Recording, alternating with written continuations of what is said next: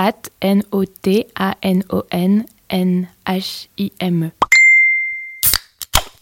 Je vois passer le tweet ridicule sur la musclophobie qui évidemment n'existe pas, par contre c'est l'occasion de causer un peu sport, meuf et body shaming.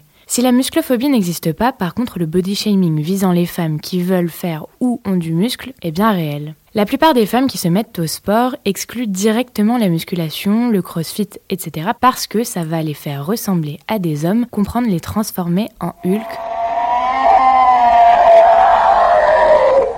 en moins vert. Quoique la transpi, ça peut faire décolorer les fringues. J'ai eu à peu près toutes les variantes sur les sites de rencontres et dans mon entourage, à commencer par Tu fais gaffe à pas perdre ta féminité, hein. Comme si, boum du jour au lendemain, mon genre change parce que j'ai touché à une altère. Mais avant même de commencer la muscu, il existe la culture du raffermissement. Parce que la femme, elle ne se muscle pas, elle se raffermit. La culture du raffermissement te dit que tu dois être svelte et ferme, mais attention, il faudrait quand même pas avoir un muscle visible. Le muscle doit être scrupuleusement caché, il ne faut pas trop toucher au poids de peur de ressembler à Schwartzy. Mmh. Oh, these cookies! Put that cookie down!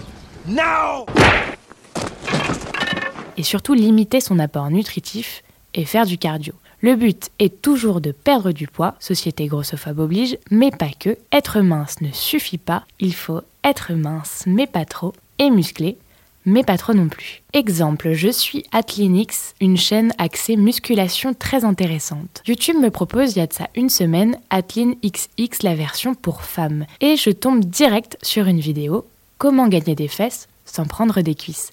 Parce que la femme raffermie doit avoir un joli petit cul bien bombé, mais pas de cuisses. La femme raffermie a également des bras toniques, mais surtout pas de biceps. Elle ne travaille pas ses pecs, sauf pour redresser sa poitrine naturellement, et n'a droit qu'à des petites haltères roses parce qu'on veut pas devenir trop masculine. On brandit donc la menace ultime, si tu fais tel sport, tu ne seras plus féminine, muscle apparent ou non d'ailleurs, parce que c'est un truc de mec. Et ça marche, je vais pas vous mentir, à la base, je voulais pas faire de la muscu jusqu'à ce que je réalise en regardant des chaînes YouTube de sportives qu'elles avaient un physique honorable, mais pas extrêmement dessiné. Et c'est depuis peu que je cherche à prendre des quadriceps, alors qu'auparavant, je voulais éviter de trop augmenter la taille de mes cuisses. La peur de prendre de la place et du poids plus celle de ne pas avoir un physique féminin sont inculquées aux femmes depuis l'enfance et constamment utilisées comme menace. Quand ça ne suffit pas, les femmes qui se mettent à ces sports reçoivent régulièrement des pressions sur le fait de ne pas aller trop loin, de limiter leurs apports histoire de ne pas faire de masse, en plus de l'hostilité générale de la part des hommes dans le milieu sportif pour te faire comprendre